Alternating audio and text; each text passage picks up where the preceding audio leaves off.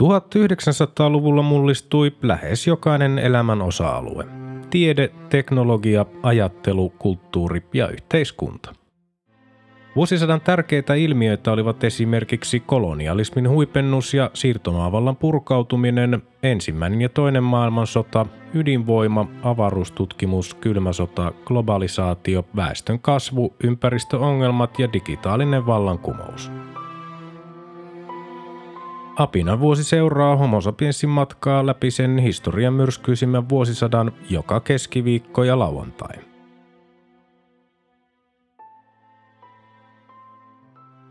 Vuosi 1940. Ensimmäinen tammikuuta Oulun pommituksissa sai surmansa neljä henkeä. Rakennuksia Oulussa tuhoutui 16, myös Turkua pommitettiin.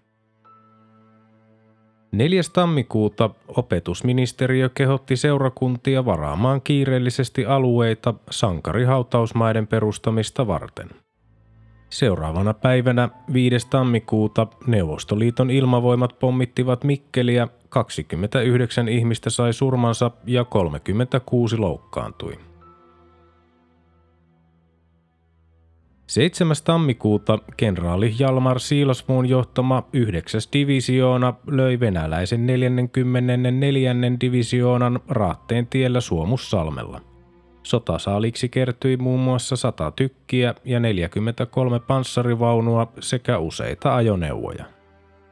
Samana päivänä 7. tammikuuta puna-armeijan ylijohto Stavka perusti luoteisrintaman esikunnan johtamaan sotaa suomalaisia vastaan ja sen johtoon nimitettiin ensimmäisen luokan armeijan komentaja Semjon Timoshenko. 8. tammikuuta ulkoministeri Väinö Tanner matkusti Tukholmaan, jossa hän tapasi Neuvostoliiton Tukholman lähettilään Aleksandra Kollontain. 12. tammikuuta neuvostoilmavoimat pommittivat Lounais-Suomea yli 400 koneella. Seuraavana päivänä 13. tammikuuta neuvostoilmavoimat suuntasivat pommituslentonsa Hämeenlinnaan. Itse kaupunki säästyi vauriolta lähes täysin, mutta läheisiin metsiin pudonneet pommit surmasivat 12 ja haavoittivat 21 metsiin painutta henkilöä. 23. tammikuuta Suomen työnantajan keskusliitto ja SAK tekivät niin sanotun tammikuun kihlauksen. 28. tammikuuta kenttäsairaalana toiminut Johanneksen pitäjän pappila tuhoutui neuvostoilmavoimien pommituksessa. Surmansa sai 20 potilasta, kaksi sairaanhoitajaa ja kaksi lottaa. Seuraavana päivänä 29. tammikuuta Neuvostoliitto ilmoitti suostuvansa rauhanneuvotteluihin Rytin hallituksen kanssa. Ensimmäinen helmikuuta puna-armeija aloitti offensiivia alustaneen voimakkaan ja jatkuvan tykistötoiminnan erityisesti Summan lohkolla. Siihen liittyivät myös jalkaväen ja panssarivoimien ympärivuorokautiset hyökkäilyt – Lopputuloksena oli suomalaisten asemien vaurioituminen ja vähäisillä reserveillä varustettujen joukkojen väsyminen jo ennen päähyökkäyksen alkua. Seuraavana päivänä toinen helmikuuta neuvostoilmavoimat pommittivat Sortavalaa ja Poria. Sortavalassa sai surmansa 15 ja haavoittui 44 henkilöä, Porissa kuoli 21 henkilöä. 5. helmikuuta venäläiset alkoivat siirtää Mottiin Suojärven rajakyliin jääneitä suomalaisia siviilejä vankileireille Neuvostokarjalaan. Kolme päivää myöhemmin, 8. helmikuuta, unkarilainen vapaaehtoinen lentäjä Vänrikki Wilhelm Bekassi katosi Itämerellä. Bekassin tehtävänä oli siirtää Ruotsissa koottu Fiat G50 hävittäjä Westerosista Säkylään, mutta kone ei saapunut koskaan perille. 11. helmikuuta puna-armeijan yleishyökkäys suomalaisasemia vastaan alkoi aamulla kello 8.40 tykistötulen kiihtyessä voimakkaaksi rumputuleksi. Pääpuolustuslinja murtui puna-armeijan edessä summan alueella kannaksella. Samana päivänä 11. helmikuuta Tukholman olympiastadionilla järjestettiin Ruotsi-Suomi jääpallomaaottelu. Näyttelijä Ella Eronen lausui maamme laulun ennen ottelun alkua. 15. helmikuuta Mannerheim antoi kannaksen toiselle armeijakunnalle käskyn vetäytyä väliasemaan linjalle Samolanlahti, Näykkijärvi, Muolaanjärvi, Äyräpäänjärvi vuoksi. Armeijakunta jäi paikoilleen Mannerheim-linjaan sodan loppuun asti. 16. helmikuuta eduskunta palasi Kauhajoelta Helsinkiin – Samana päivänä 16. helmikuuta Altmarkin tapaus, saksalainen huoltoalus Altmark oli palaamassa Saksaan Norjan aluevesien kautta mukanaan 299 Admiral Graf Speen upottamista aluksista otettua brittivankia, kun brittiläinen hävittäjä HMS Kassek valtasi sen Jussingfjordissa ja vapautti vangit loukaten Norjan puolueettomuutta. 19. helmikuuta puolustusvoimien ylipäällikkö Marsalkka Mannerheim myönsi eron kannaksen armeijan komentajalle kenraaliluutnantti Hugo Östermanille ja nimitti uudeksi komentajaksi kenraaliluutnantti Erik Heinrichsin. Österman määrättiin koulutuksen ylitarkastajaksi päämajan käyttöön. 21. helmikuuta neuvostoilmavoimat pommittivat Pajalan kuntaa Pohjois-Ruotsissa. Vakavia henkilövahinkoja ei sattunut, Ruotsi esitti Neuvostoliitolle jyrkän vastalauseen. 26. helmikuuta Neuvostoliiton luoteisen rintaman komentaja Marsalkka Semjon Timoshenko antoi joukoilleen käskyn Viipurin valtaamiseksi – Seuraavana päivänä 27. helmikuuta puna-armeijan vyörytys mursi suomalaisten väliaseman ja suomalaisjoukot määrättiin vetäytymään taka-asemaan linjalle Viipuri, Tali, Noskuan selkä, Kuparsaari vuoksi.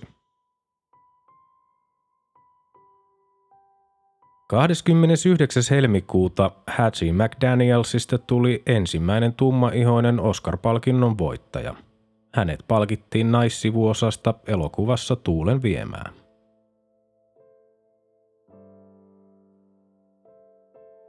Ensimmäinen maaliskuuta länsivallat lupasivat Suomelle 50 000 miehen apujoukkoja ja pyysivät Suomelta vastausta maaliskuun 12. päivään mennessä.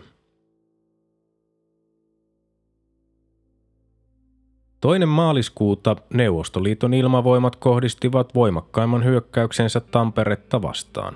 Pommituksissa kuoli yhdeksän ja loukkaantui 27 ihmistä. Kymmenen taloa tuhoutui, näiden joukossa suojeluskuntatalo Ratinanlinna ja 30 muuta rakennusta vaurioitui. Kolmas maaliskuuta pommi-isku tuhosi Ruotsissa kommunistisen Nurschen Flamman lehden kirjapainon viisi kuoli.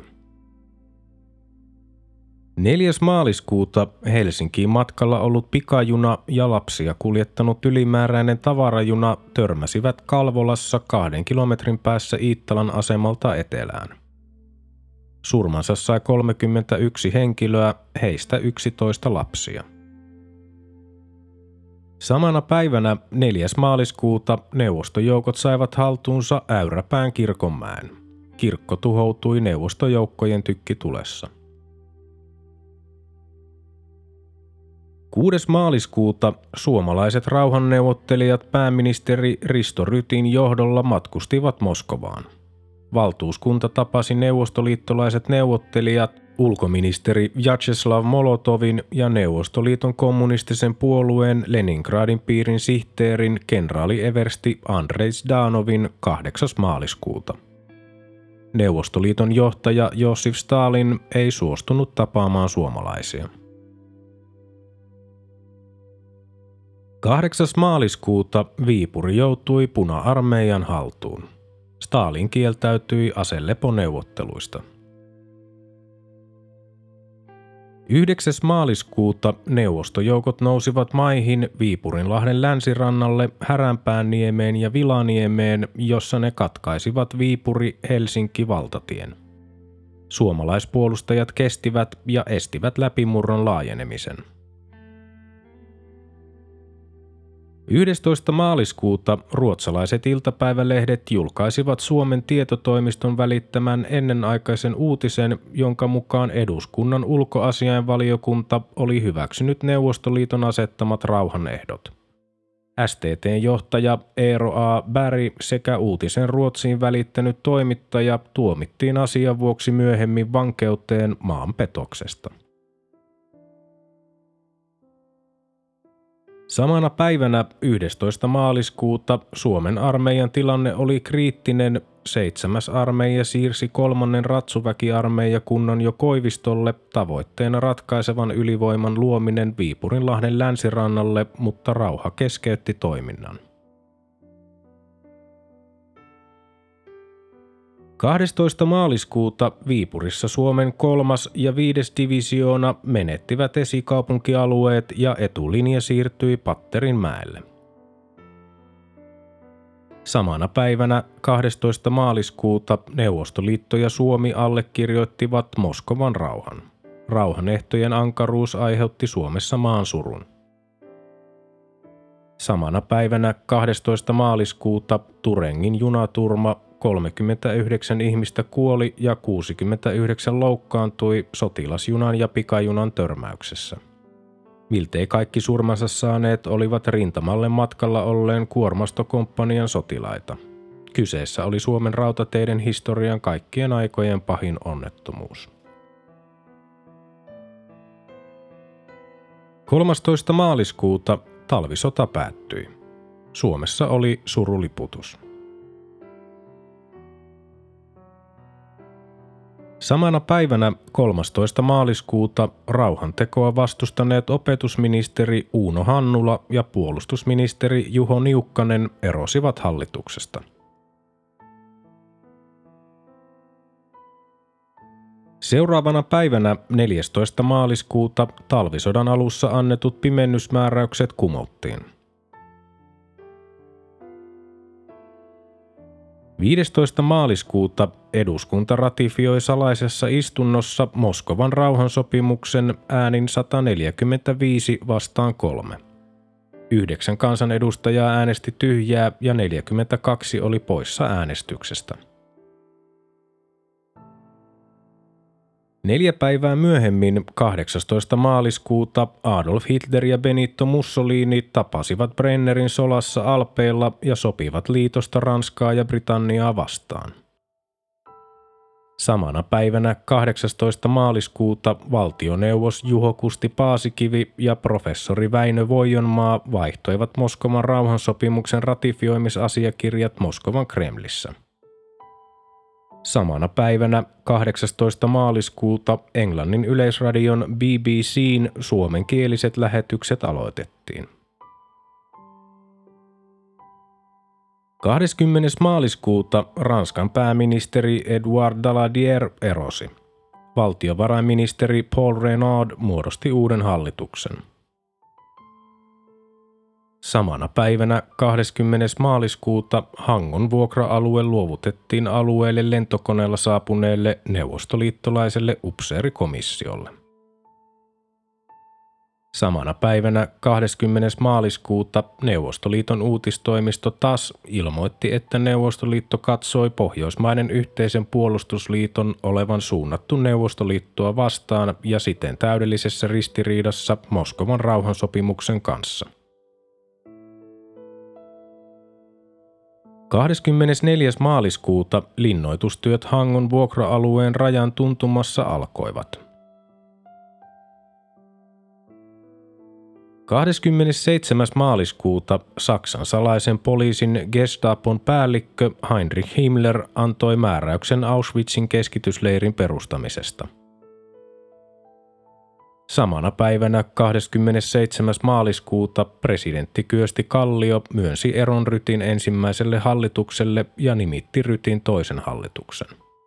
Ulkoministeri Väinö Tanner siirtyi kansanhuoltoministeriksi ja professori Rolf Witting tuli uudeksi ulkoministeriksi. Valtioneuvos Paasikivi nimitettiin Suomen lähettiläksi Moskovaan. Hallitus päätti pitää sotatilan voimassa toistaiseksi. 29. maaliskuuta Neuvostoliiton ulkoministeri Vyacheslav Molotov varoitti Suomen, Ruotsin ja Norjan hallituksia yhteisen puolustusliiton muodostamisaikeista. 31. maaliskuuta karjalais-suomalainen sosialistinen neuvostotasavalta perustettiin. 9-11. huhtikuuta operaatio Weserübung Saksa hyökkäsi Tanskaan ja Norjaan. Tanska antautui, ensimmäiset brittisotilaat lähetettiin Norjaan. 16. huhtikuuta Suomi ja Neuvostoliitto alkoivat vaihtaa sotavankeja. Neuvostoliitto luovutti Suomelle 107 ja Suomi Neuvostoliitolle 792 sotavankia. Samana päivänä 16. huhtikuuta professori Toivo Kivimäen johtama viljelysmaan ja asuntojen hankkimista siirtoväelle selvittänyt komitea jätti mietintönsä pääministeri Risto Rytille. 17. huhtikuuta Neuvostoliitto vaati Suomea luovuttamaan itselleen Suomen luovuttamilta alueilta evakuoidun omaisuuden. 20. huhtikuuta Karjalan liitto perustettiin. 23. huhtikuuta vuoden 1940 kesäolympialaiset peruuntuivat lopullisesti – Helsingissä pidettäviksi aiottuihin kisoihin oli ehtinyt ilmoittautua 48 maata. 26. huhtikuuta hallitus päätti jatkaa sotasensuurin voimassaoloa toistaiseksi. 27. huhtikuuta hallitus antoi eduskunnalle lakiesityksen viljelysmaan ja asuntojen hankkimiseksi Neuvostoliitolle luovutetulta alueelta siirtyneelle väestölle. 30. huhtikuuta pääministeri Risto Ryti sanoi eduskunnassa, ettei siirtoväellä ollut lakiin perustuvaa oikeutta saada korvauksia sodan vuoksi menettämästään omaisuudesta – 5. toukokuuta Norjan pakolaishallitus muodostettiin Lontoossa, jonne myös kuningas Haakon VII oli siirtynyt. 7. toukokuuta Neuvostoliiton kommunistisen puolueen päääänen kannattaja Pravda syytti Suomea Karjalan järjestelmällisestä hävittämisestä. 7-8.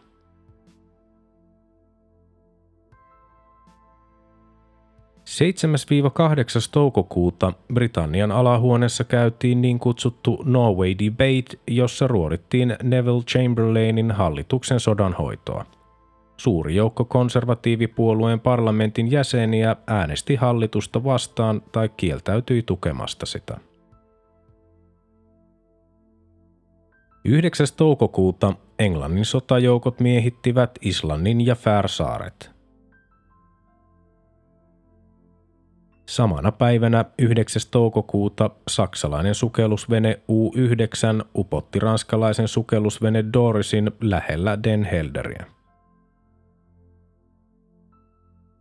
10. toukokuuta Saksa hyökkäsi Belgiaan, Alankomaihin ja Luxemburgiin ja länsirintaman niin kutsuttu valessota päättyi – Ensimmäisinä osastoina olivat kaksi erikoisyksikköä, Brandenburg-rykmentti ja laskuvarjojääkärit, joiden tehtävänä oli vallata muun muassa Eben Emalin linnake 6. armeijan reitillä, Hollannin lentokentät sekä tärkeimmät sillat 18 armeijan reitillä. Samanaikaisesti näiden operaatioiden kanssa Saksan ilmavoimat pommittivat Belgian lentokenttiä sekä muita valittuja kohteita – Saksa tuhosi Belgian ilmapuolustuksen jo ensimmäisenä taistelupäivänä. Saksa käynnisti operaationsa toisen vaiheen hyökkäämällä Ardenneilta kohti Englannin kanaalia, jonne saksalaisjoukot saapuivat viidessä vuorokaudessa. Tällöin liittoutuneiden joukot joutuivat saarroksiin. Samana päivänä 10. toukokuuta Britannian pääministeri Neville Chamberlain erosi kuningas Yrjö VI nimitti hänen seuraajakseen Winston Churchillin. 12. toukokuuta Saksan joukot komentajanaan Gerd von Rundstedt hyökkäsivät Luxemburgiin, joka oli luottanut puolueettomuuteensa ja tuli siten yllätetyksi. 12-15 toukokuuta Ranskan ratsuväki-armeijakunta menetti Hannutin ja Gemblon taisteluissa taistelukykynsä menetettyään runsaasti kalustoa. 13. toukokuuta Saksan armeija ylitti Maasjoen. Alankomaiden kuningatar Wilhelmiina pakeni Britanniaan.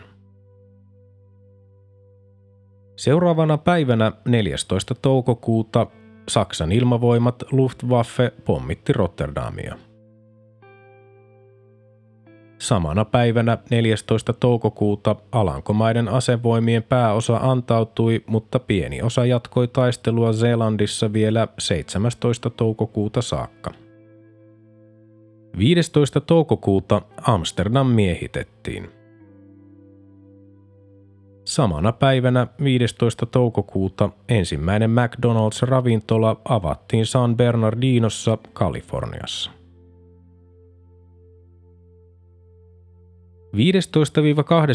toukokuuta liittoutuneet vetäytyivät Dylen linjalta Saksan 6. ja 18. armeijan pakottamina Schelten linjalle Brysselin länsipuolelle sekä Dendrejoelle. He joutuivat vetäytymään kokonaan Alankomaista. Belgialaiset jatkoivat taistelua Antwerpenin ja Brysselin välillä, mutta joutuivat perääntymään Lysjoelle 20. toukokuuta mennessä. 16. toukokuuta Ranskan reserveistä muodostettiin kuudes armeija pysäyttämään Ardennelta edenneet saksalaiset, mutta se ei kyennyt siihen. 17. toukokuuta Bryssel miehitettiin. 17-19 toukokuuta prikaatin kenraali Charles de Gaullen neljännen panssaridivisioonan vastahyökkäys Laanmont Cornetissa epäonnistui. 18. toukokuuta Saksan joukot saavuttivat Cambrainin ja lopulta meren kahta päivää myöhemmin – Liittoutuneiden oli joko katkaistava saksalaispanssarien luoma käytävä tai otettava se riski, että etelässä ja pohjoisessa olevat joukot joutuvat erilleen. Päätöksenteko viivästyi liittoutuneiden ylipäällikkönä toimineen kenraali Maurice Gamelinin erottamisen vuoksi.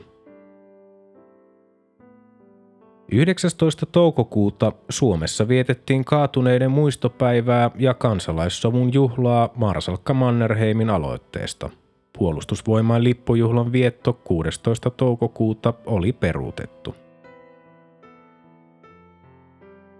20. toukokuuta liittoutuneiden ylipäällikkönä toimineen ja erotetun kenraali Morris Gamelinin tilalle tuli kenraali Maxime Begand.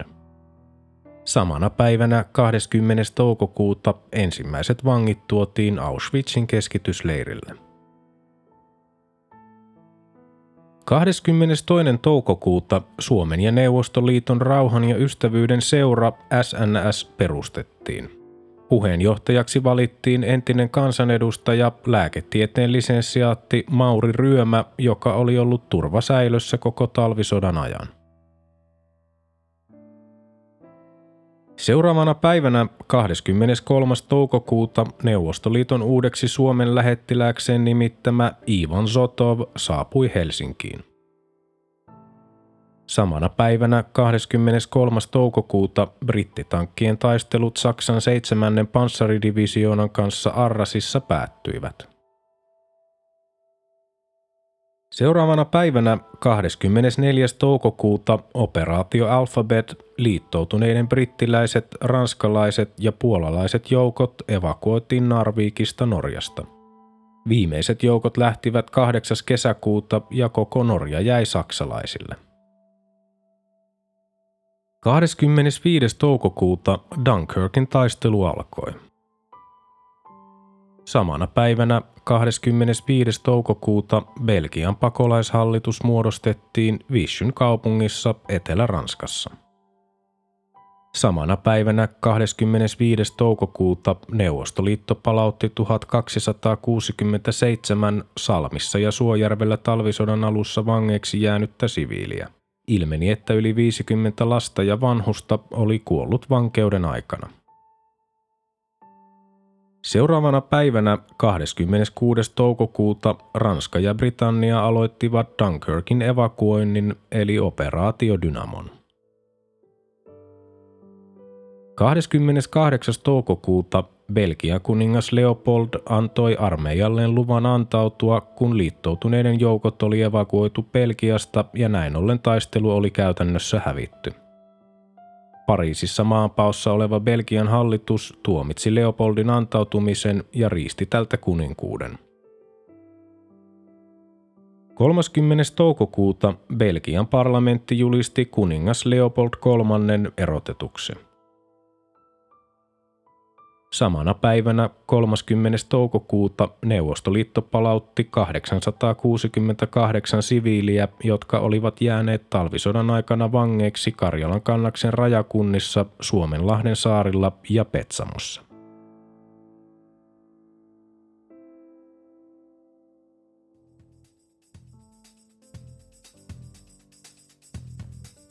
Tämä oli Apina vuosi Homo sapiensin seikkailut jatkuvat taas seuraavassa jaksossa. Liitytään mukaan.